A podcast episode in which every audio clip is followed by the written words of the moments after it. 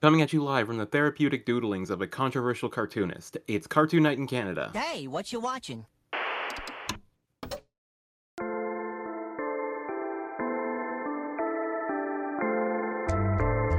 Got a problem with cartoon?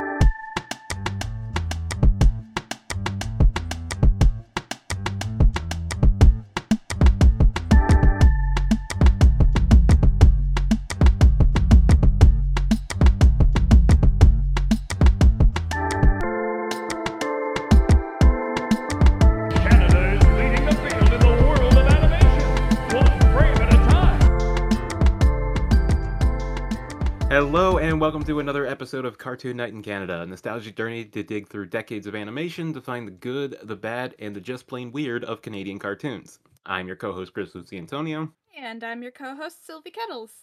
and it's time once again, Sylvie, to go after dark here at Cartoon Night in Canada.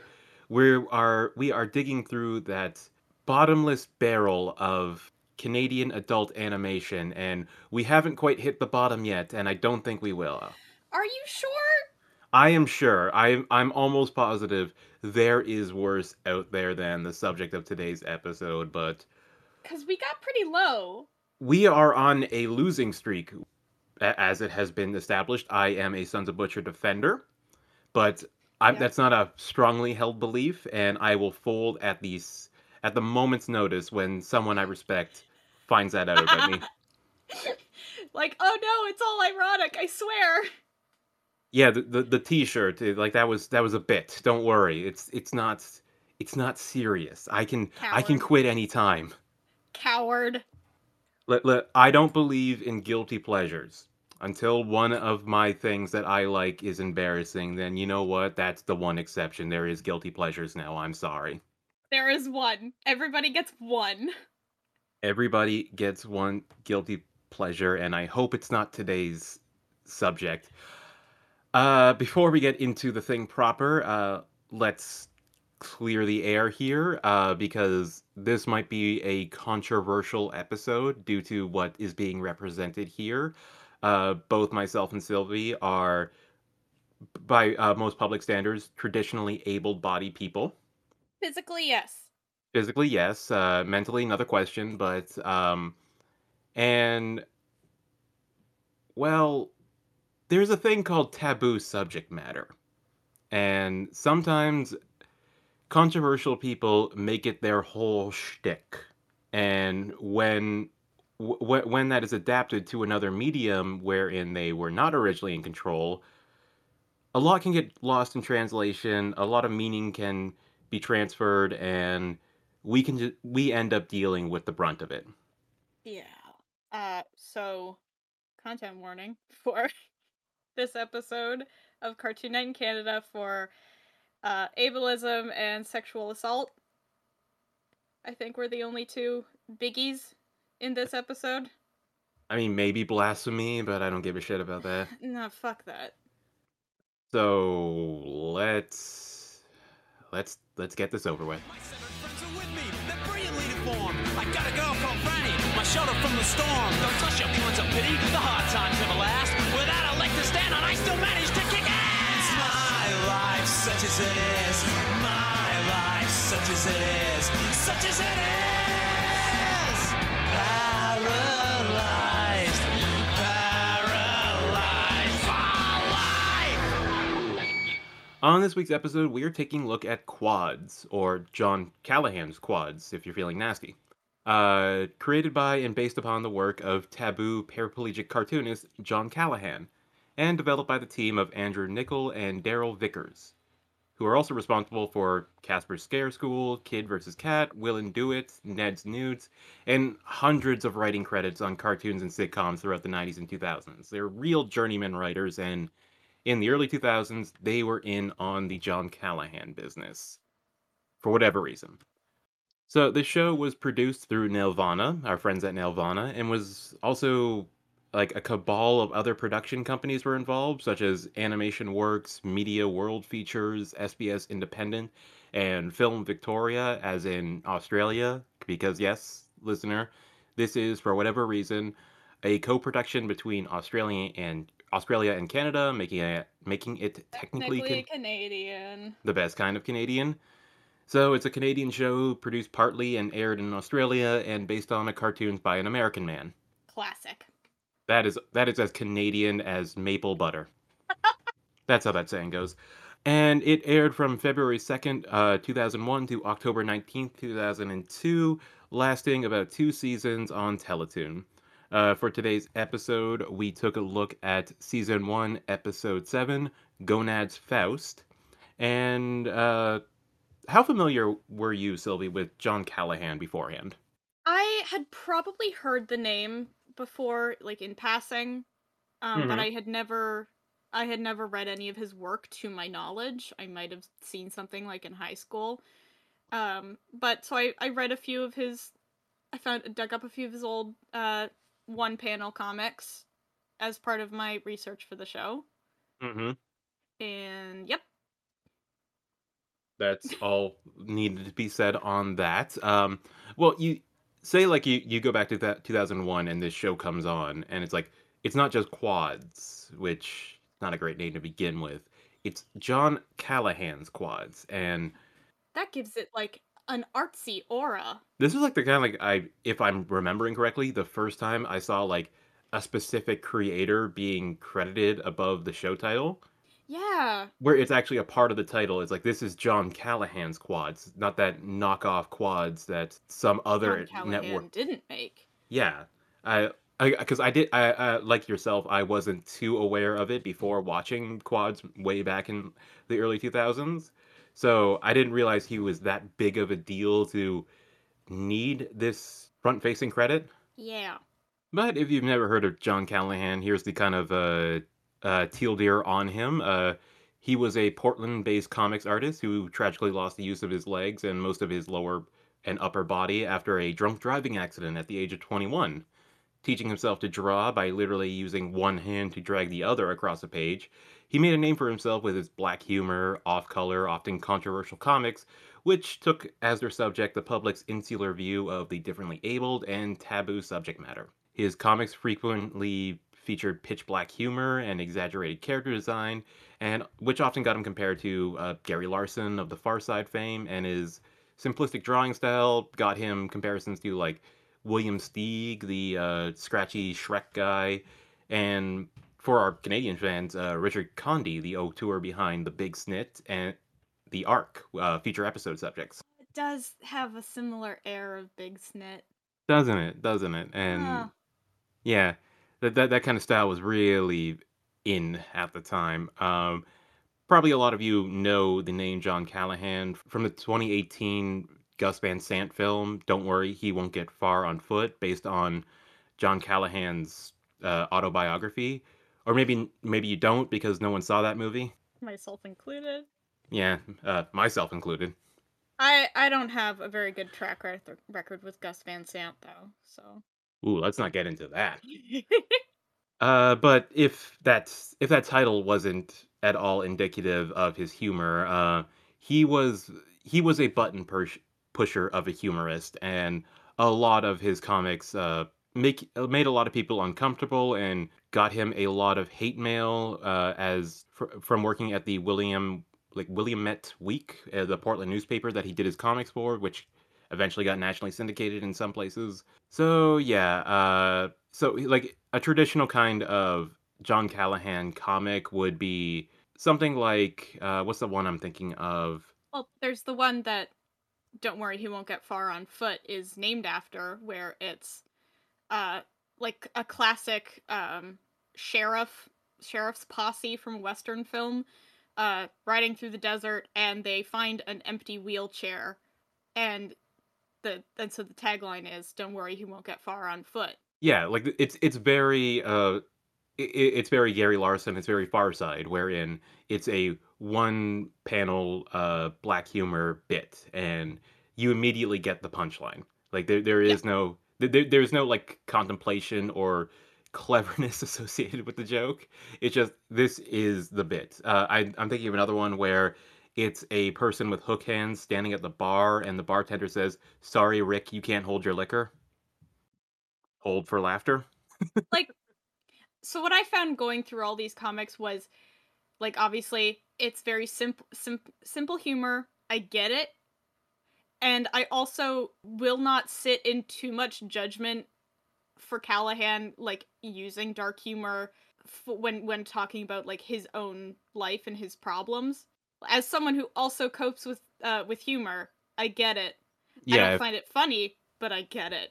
yeah. If anyone was allowed, if there's ever allowance for someone to uh, push buttons humor, if anyone c- deserves the kind of buzzwordy uh, distinction of politically incorrect, it would like I I would allow that to John Callahan. Everybody, every other dime store comedian can fuck off with that.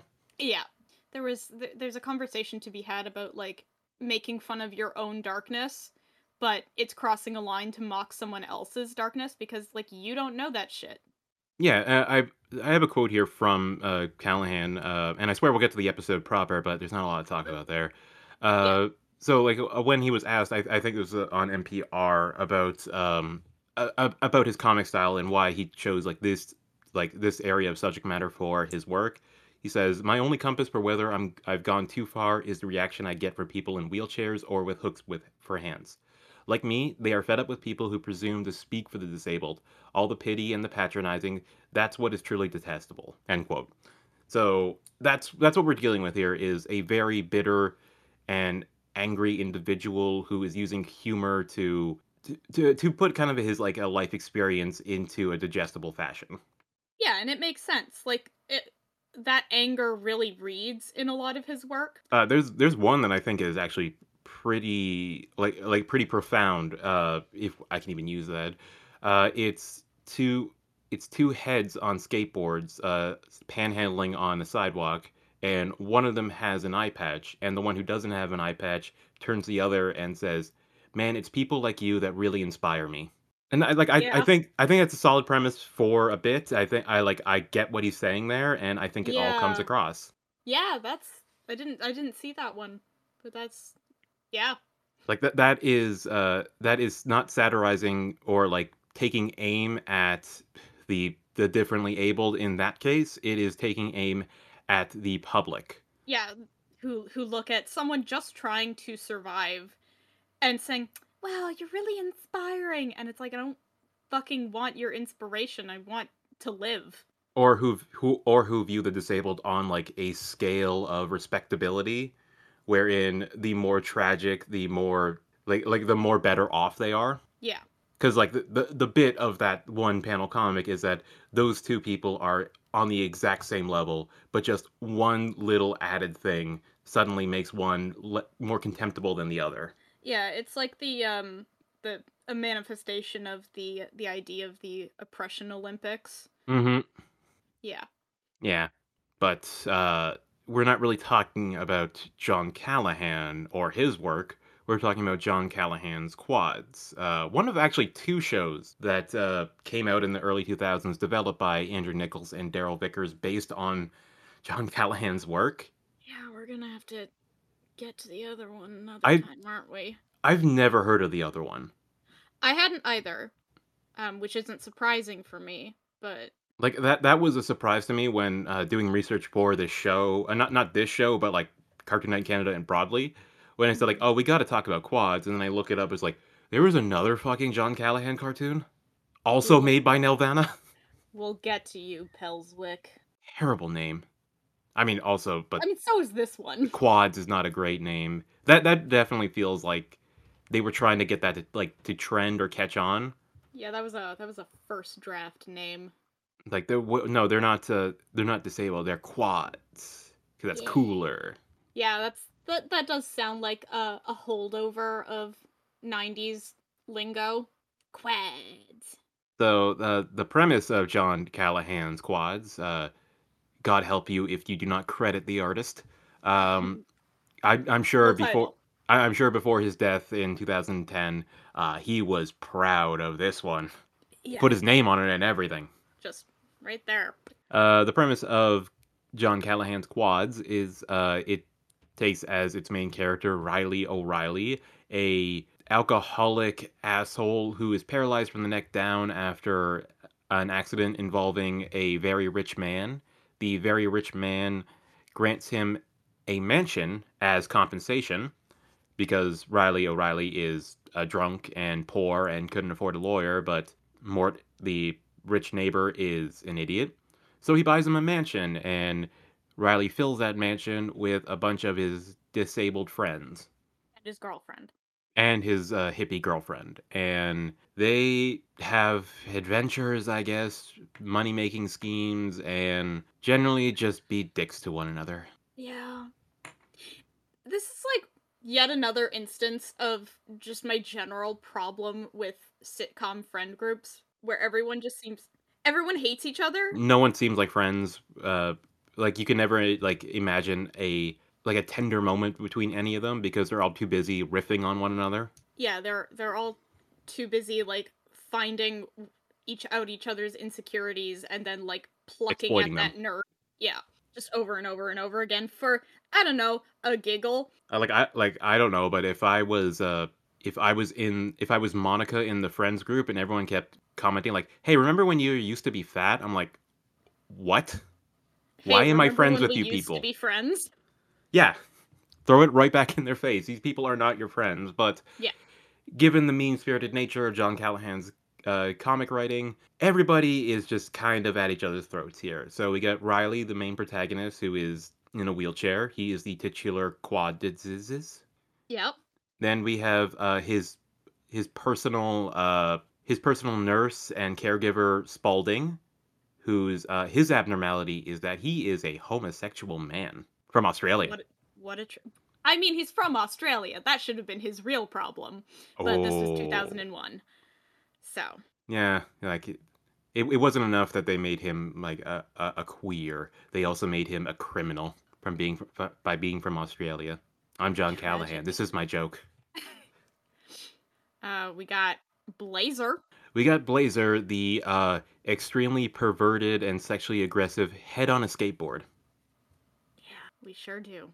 And then we got uh, Lefty, the effete and very fey hook-handed man. I didn't I know he didn't appear that much in this episode. I didn't mind Lefty. Uh, then uh, we should have picked the other episode where he becomes a horror movie villain. Yeah. But uh, his, his whole bit is, as I said, he, uh, he is just a bit cultured and intelligent and sensitive, so everyone calls him gay. Naturally. That I mean, that's what else are you gonna do?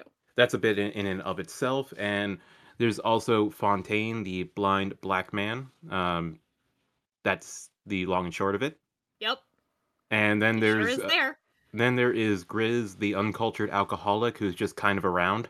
Yeah, there's there's not a lot to go on here. Uh, m- most of these, uh, like this whole friend group, like the whole idea is that they all have a specific abnormality or differently abled uh, perspective, but uh, the show never makes fun of that. Well, they do, and they don't.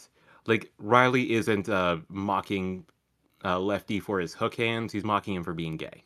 Yeah. And that's I don't know. I don't even know what to call it. Bad, ugly, I'm so tired. uncomfortable. Uncomfortable is good. Lazy? I, I mean, like it's it, it's a very simple way to draw up a cast wherein you pick a trait, or in this case, uh, writing quads, you pick a disability, and that is their trait. Yeah. And also, we didn't even mention Riley's girlfriend, uh, Franny, whose uh, whose horrible disability is that she's an environmentalist. Yeah.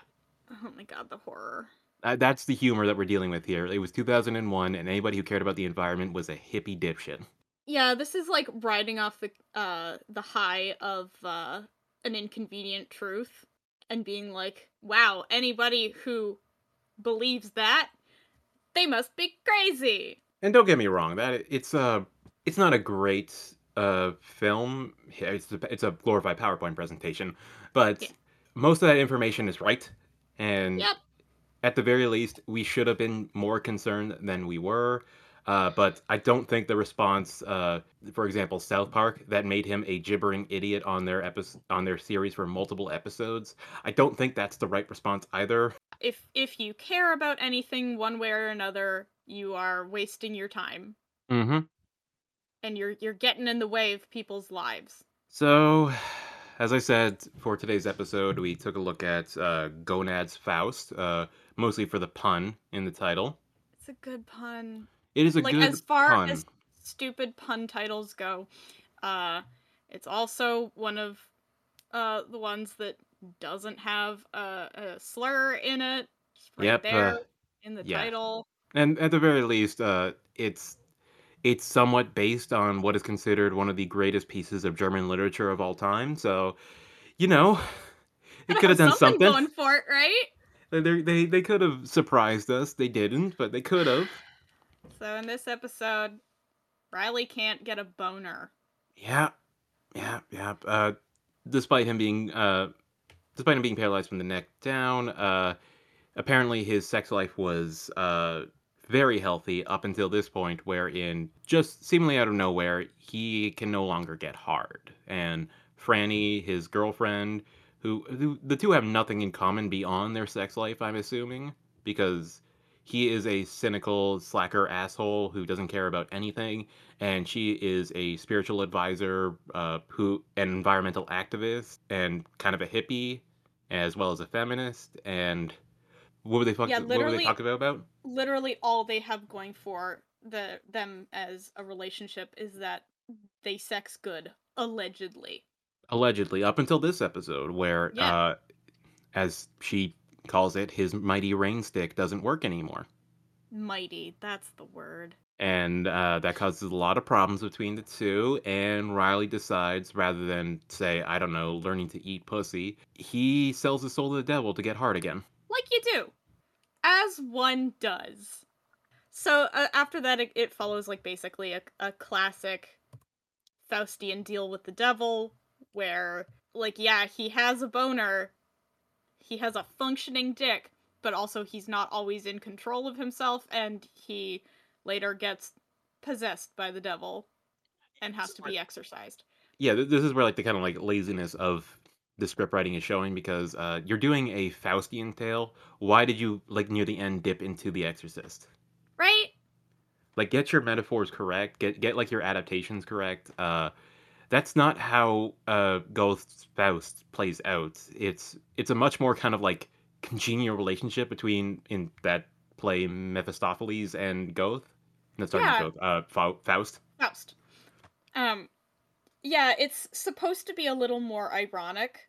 Like, aha, what a twist! Your No. your wish has brought you burdens, and it's like, nah, we we like the film The Exorcist. That's just easier. That like they kind of wrote themselves into a corner Yeah, The Exorcist is easier to do than Faust. yeah but somehow the show didn't figure out a way to do the fucking exorcist shot bes- despite the fact they set up for it Right? Oh my god. So let's talk. Let's talk about how this show looks. Um, because I got So- a lot. I got a lot to say about the nothing going on here. So so John Callahan was making like newspaper comics, which are already like really quick to have to be produced quickly, uh cheaply. They're they're being printed on relatively cheap paper, so they can't be like too detailed. And they're very Uh, sparse on detail. Yeah.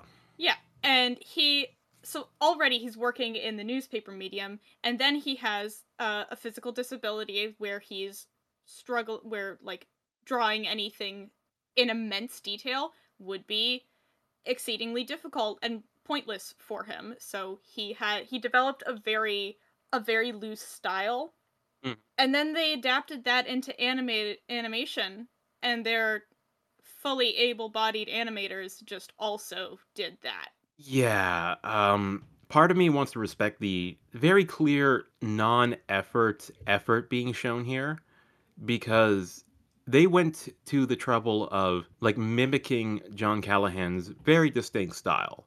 Like all of his uh like all of his approaches to like character proportion and body type, it's all present and they like a lot of these characters do look like they come from uh, John Callahan's comics.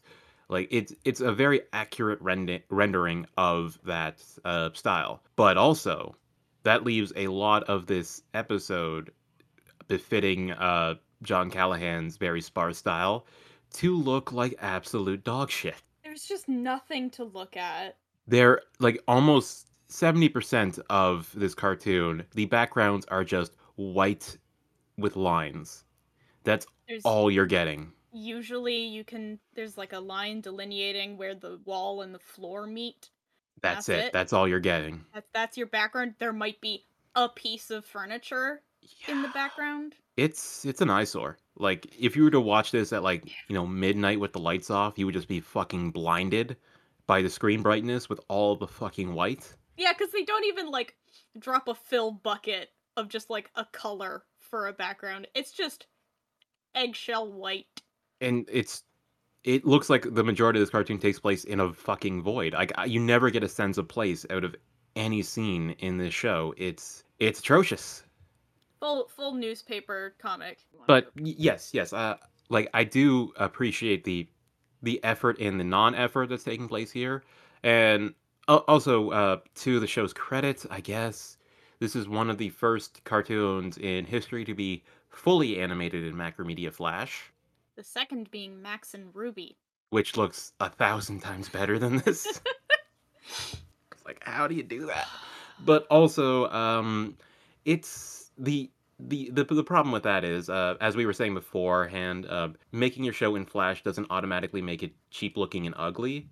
That takes uh, th- that that takes effort or lack thereof on the production side. It is a it is a conscious decision to make this show look the way it does. And whenever it's in motion, like you can almost pick out every single frame. Like the show is fighting itself constantly, and it's just a strain on the eyes. It's like it looks so awkward in motion. Fine, just put everything on threes. You fucking might as well. You might- But I mean, hey, this is the first Cartoon Night in Canada show with full frontal nudity. Which, you know what? Uh, I'm a firm believer in more male nudity in movies and television. Yeah, why not? Like, like show the dick. I don't, I don't care. Uh, I'm looking at you, Robert Eggers, the Northman. Coward. The the climax. I'm not not on his front. He wanted it. Oh, okay. The studio is the coward. Uh, but the the climax is a nude battle in a volcano, and you don't see shit. That's disappointing. like it's it's two vikings fighting each other in in in, in a volcano i like i'm in the scene. Seeing some fucking dong sling around isn't going to take me out of it. Nah, that's just gonna add to the realism of the scene. yeah. Yeah, that's what i want.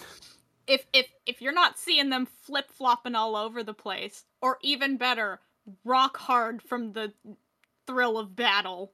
yeah so uh on that scale john callahan's quads is a better media production than than robert eggers the northman by that metric it is But- superior And that metric alone. that metric alone yes Yeah, but does the Northman uh make the pussy purr? you want to explain i mean it probably does for some people Yeah, I don't I don't know. Um, Alexander Skarsgård is a fucking ripped man. So there's a there's a bit in this episode where because he made a deal with the devil to get his dick back, so now Riley and Franny have just been doing nothing but sex all day every day. Mm-hmm. It's like they don't really have any jobs, No, uh, which I don't understand because I, I guess they, uh, I, I, I guess his neighbor just gave him the mansion wholesale without any like mortgage or any kind of rent or anything like that because anything like that because they're just existing in that mansion and that's the premise. It's just vibes. Um, so so their sex life has left Franny like completely fulfilled, and then at one point, when it starts to get darker, she walks in to the kitchen, and her pussy is literally purring, like like it is the sound effect of a cat purr, and That's almost a joke. almost. Um, and then the almost a joke is immediately like you got an ice cold bucket of water poured over it because turns out Riley was fully asleep, but his dick was not. So she just assaulted him. Yeah, there's a rape joke in this cartoon. Yay! And, And that the- is the- and that is what le- left her the most satisfied in their sex life.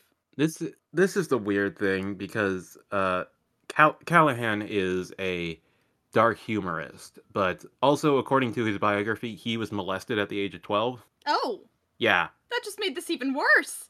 Yeah, uh, I'm sure he was fine with this. I'm sure that he had like final say on everything. I like I couldn't find any information on how involved he actually was with this I cartoon either. outside of lending. Like he was an executive producer and creator, and his name is above quads, but also you can put a name on fucking anything. Yeah. So I don't know uh, to the degree, but also that just seems like because the the uh, in in Callahan's life, the molestation led to him becoming a very early alcoholic in his life, like right soon after to deal with the abuse, which led to him getting paralyzed. Yeah, you can you can draw a pretty pretty straightforward line. But maybe one and the in maybe in his twisted view of the world, he's one of those people who just thinks like, well, a woman can't rape a man, right? Yeah, that's that's don't be silly.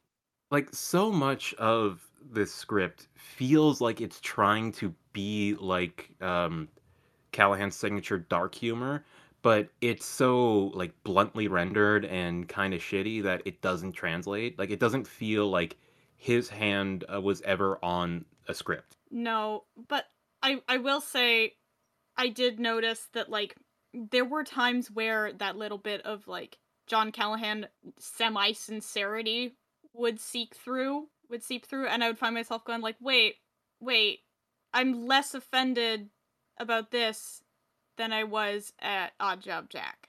There there are like two specific jokes that I remember from this episode that felt like John Callahan jokes.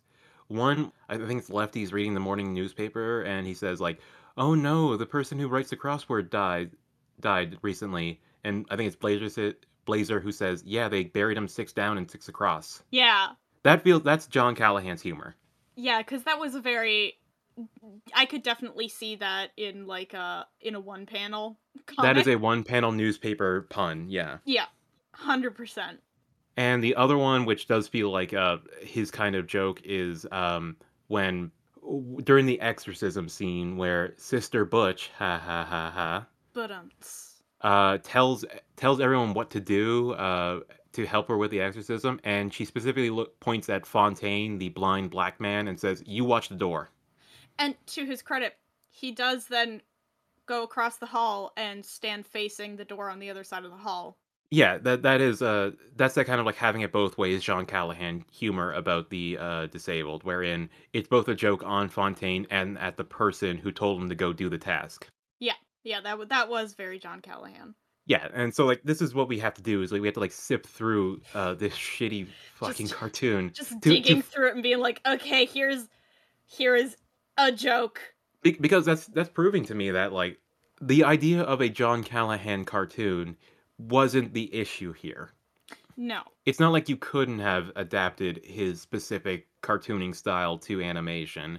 It's just that this effort was not there. It was yeah, it's it's lazy and it's cringy. Like for all the for, for like the six down and six across joke, like which is kind of clever. You also get one where uh Spalding is showing Riley his uh father's like pornography collection and Like, Spalding ew, ew, ew, female genitalia. Exactly. Spalding, the homosexual man, goes like, "Female genitalia, gross." Like, But um, really, this this is what's going to get me to slap my knee. I, that that that's all you got. I'm really tired. Yeah, it's not a it's not a great cartoon. Definitely does not hold up in any kind of way. But oddly, not for uh, the presumed offensiveness of it. It's just kind of lazy. Yeah, like the offensiveness is I've I've seen worse. Mm-hmm. I have seen uh worse. I've seen meaner. I just the the show kind of nothinged me. Yeah, I mean, like even with, uh, like e- even with like that whole female genitalia gross joke, it's like, I, that's not even, that's not even like a joke.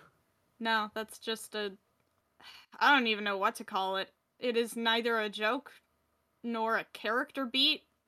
No, no, it's it's nothing. And there's one moment where the uh, the the cartoon does get close to uh racism, where uh, in service of the devil, Riley starts to do some blasphemy things, and he replaces the body of Christ at his local church with tortilla chips.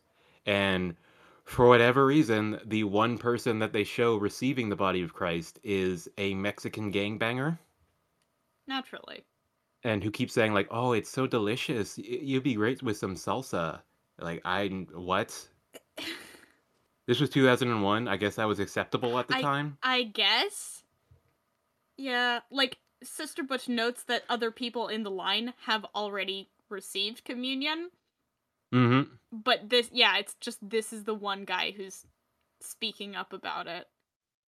Yeah, I, I we're just kind of circling this idea where, for for what like John Callahan and his comics were, and they were occasionally genuinely offensive. Like for John Callahan's quads, it feels so. Like I don't want to say watered down because that makes it sound like I want it to be more offensive. God But- no. It's it's missing an edge. Yeah, it's like weirdly toothless, Mm-hmm. but not in a way that that makes it inoffensive. No. It's just like obsessively gumming at you. oh, that's a way to put it. All I've got. John Callahan's quads. Don't worry, we'll gum ya. We're gonna gum ya.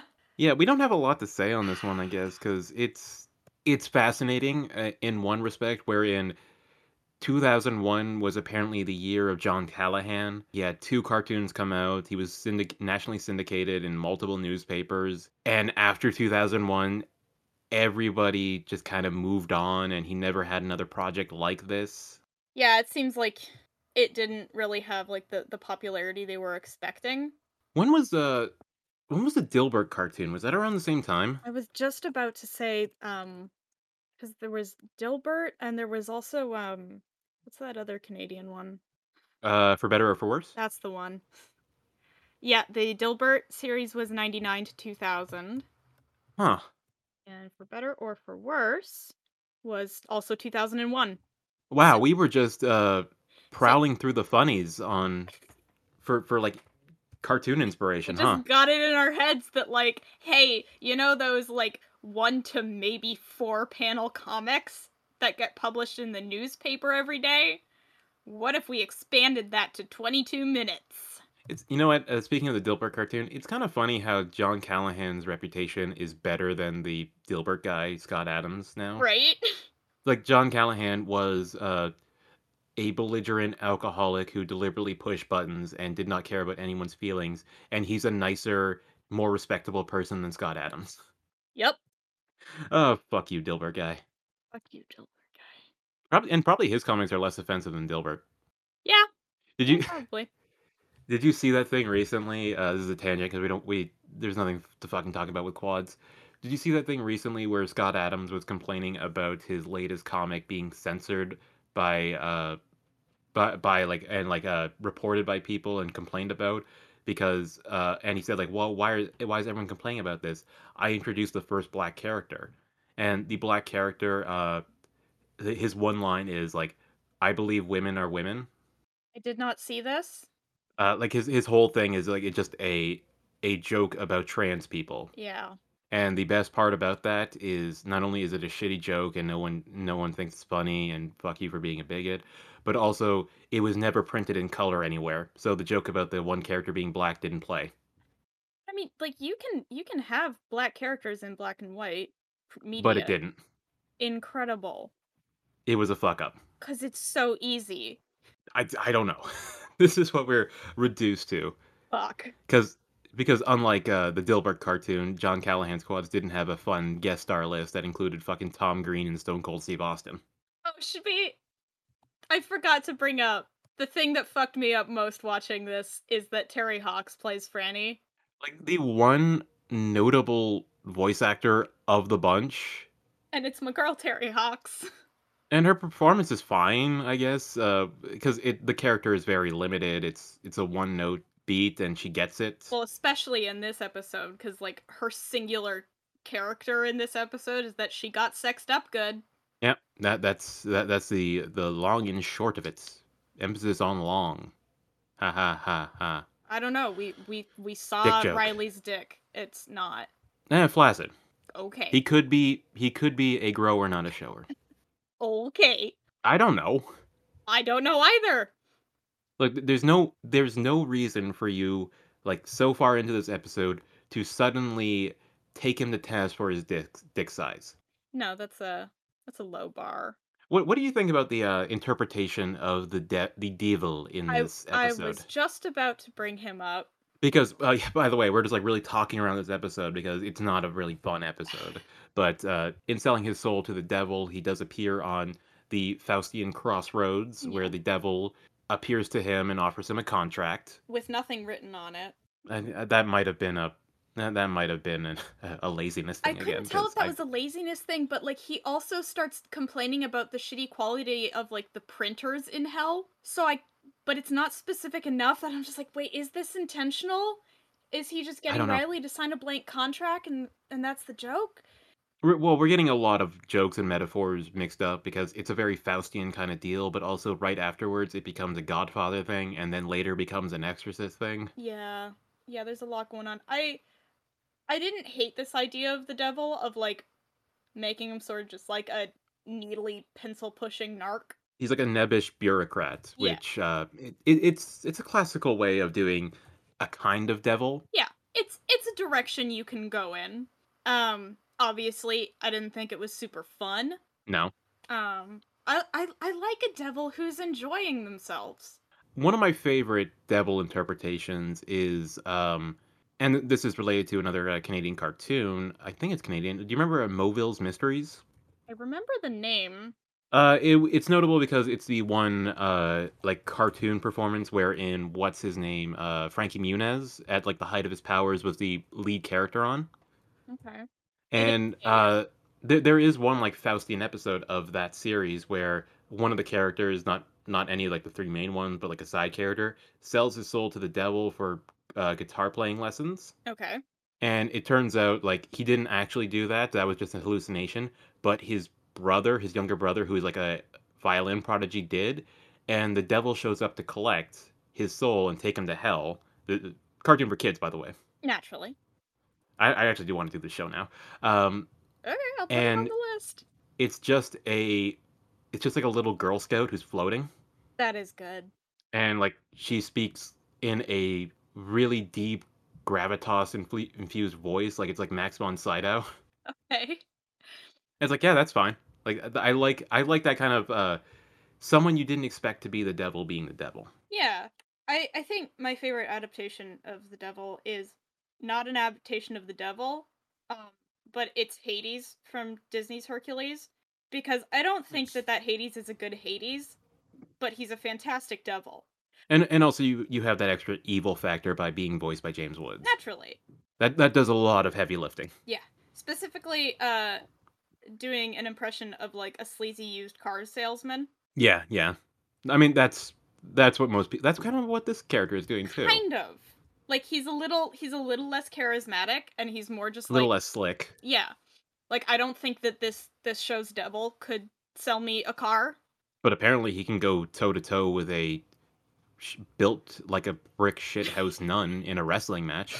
I mean, you got to. That was that was an okay kind of ending joke, I guess, wherein the the uh the battle over Riley's soul between the the nun character Sister Butch and the nebbish uh accountant like devil is a wrestling match for no reason. Yeah.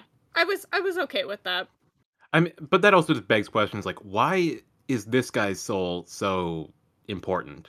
Yeah, I've played enough D&D to know that like devils don't really care or like they'll take any soul they can get, but like good people's souls are generally tastier than than assholes. And also like I've seen some other episodes of the series. Uh Riley is still going to hell no matter what. Yeah.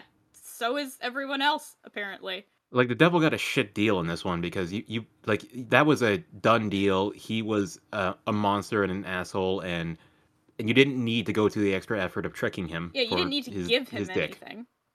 And then, like at I the, mean, the tail end, apparently, God just like listens finally and gives him his his dick back anyway. So Riley wins. Yay! Yeah, I didn't get that last part. How like after um a- after the devil tears up his contract because uh Sister Butch beats his ass while nude, Good for her. and like the the sight of her vagina was so terrible that everybody died, and uh, the devil said like, you know what? No, I I can't do this anymore. Your your soul isn't worth looking at this crusty old nun's vagina. And afterwards, uh, just sitting together, he just gets his erection back. Just gets a bone. After like to be fair, he also does send another soul to church because Blazer is like all about that nussy. That nussy. And so he so he says like fuck yeah, I'll go to That- church. And That habit covered nussy. Yep. And uh so like I guess that I or I think that that's like what it's trying to do is that like God is thankful that he got another soul in church, so he just like gives him a boner. This nussy is saved for Jesus. What were we talking about? Nussy. um, that's awful. I'm so Anyway. tired. So I thought it was like the the ending of this episode was um the reason why his his, his dick don't do work again is because uh, she like the last thing she says to him is like you'll always be my big strong man Oh. and, and that just gets so him hard it's again because affirmation of his masculinity. yeah that that's what this is all about Okay. Oh, that's why I he guess. couldn't. That's why he couldn't get a boner before was because uh, he watched some sissy uh, romance movie.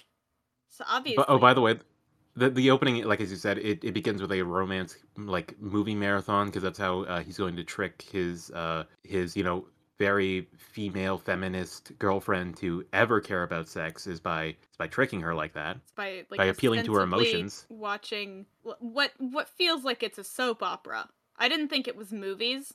but but also uh that's like that like uh bit there where they're watching that movie has like the movie itself has no background at all Yeah, like for that they didn't even pretend like they were filling something in. It's just two characters in a white void like just which kind of made me smile. It's like wow you you people didn't give a shit. Not a single fuck was given that day. but also it's all it was also kind of a gone with the wind parody.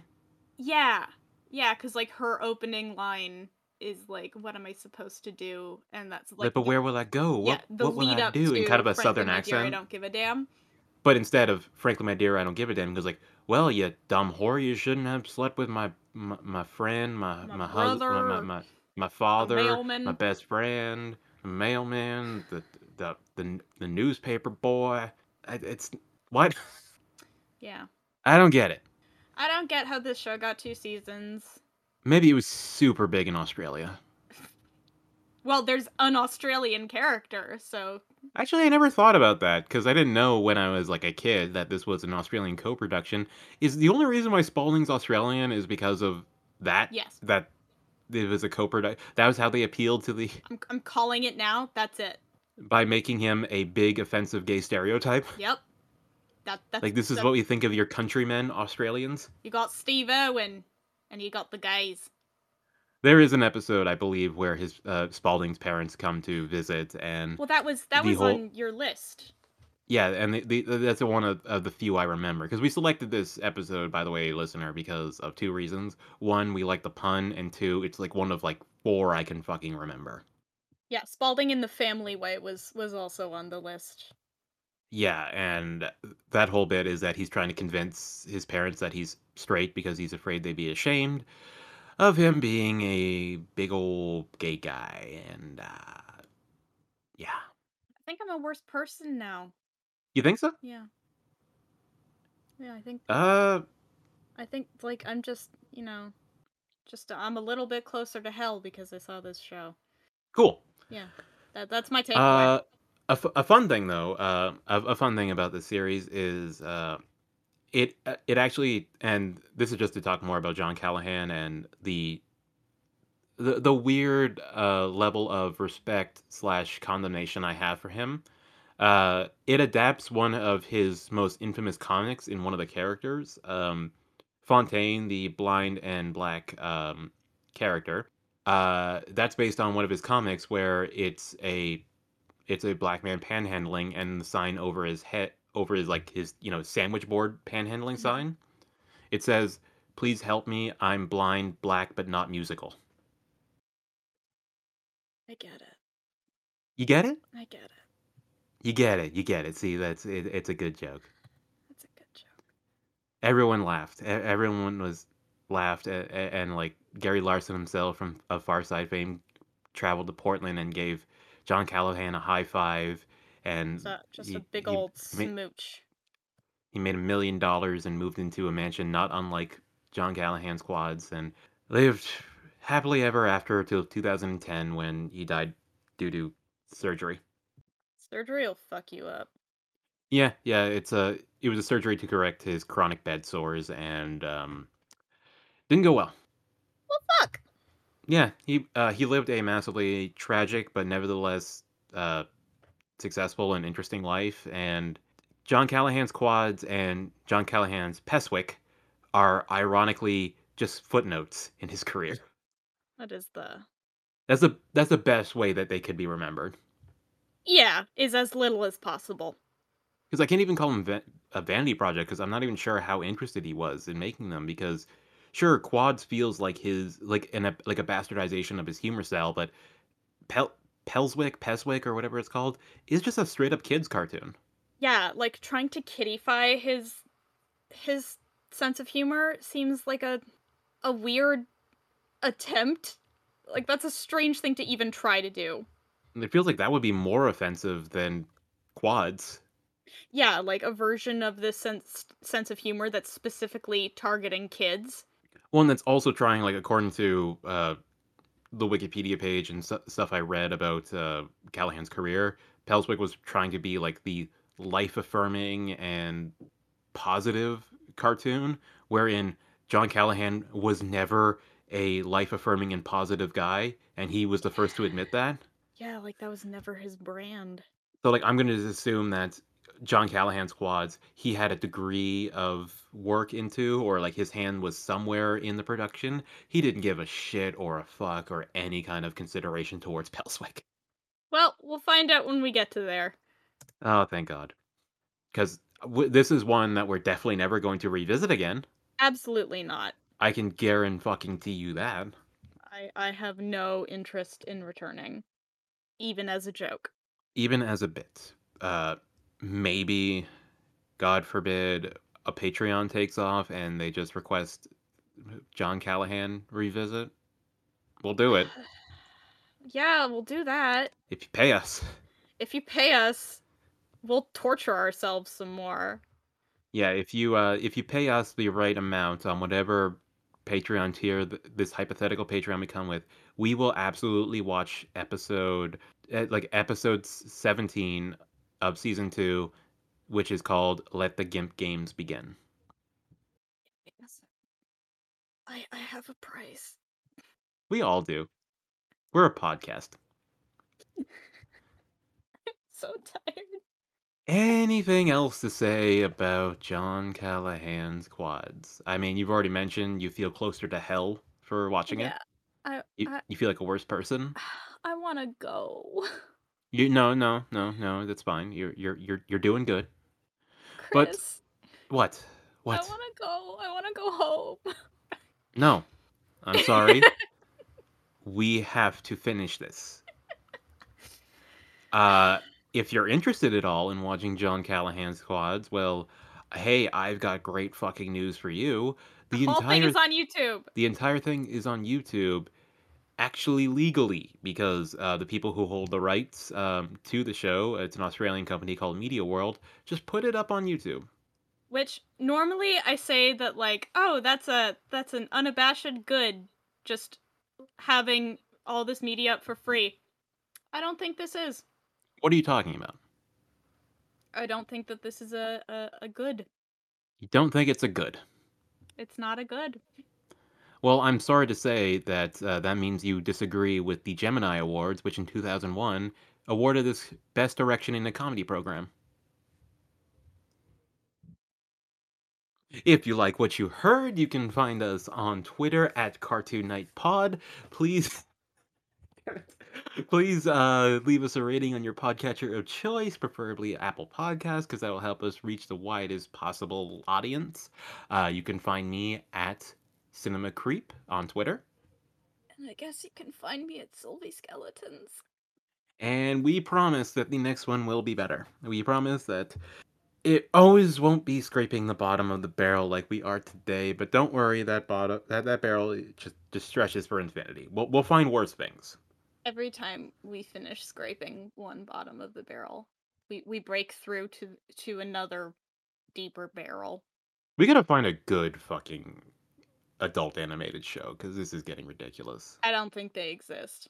Oh, they do exist, but we've just been fucking saving them because we don't want to like blow our wad on them. Well, yeah, we're gonna have to do one eventually. Just, just, just so that like this doesn't become our most skipped episode episodes in our cycle, where it's like, oh, they're talking about another shitty adult animated show that nobody likes. Great. Yeah, miss give that one a miss. Like you, you no, you stop trying to resurrect John Callahan's quads. No one cares. John Callahan probably didn't care. I, I will happily stop it. He, he he got he got the paycheck, he got the title card, and that's all he did. I, will, I I hope, will, I- I will put that one back in the ground. Where it belongs. Good night. And Good have a night, wonderful day, listener.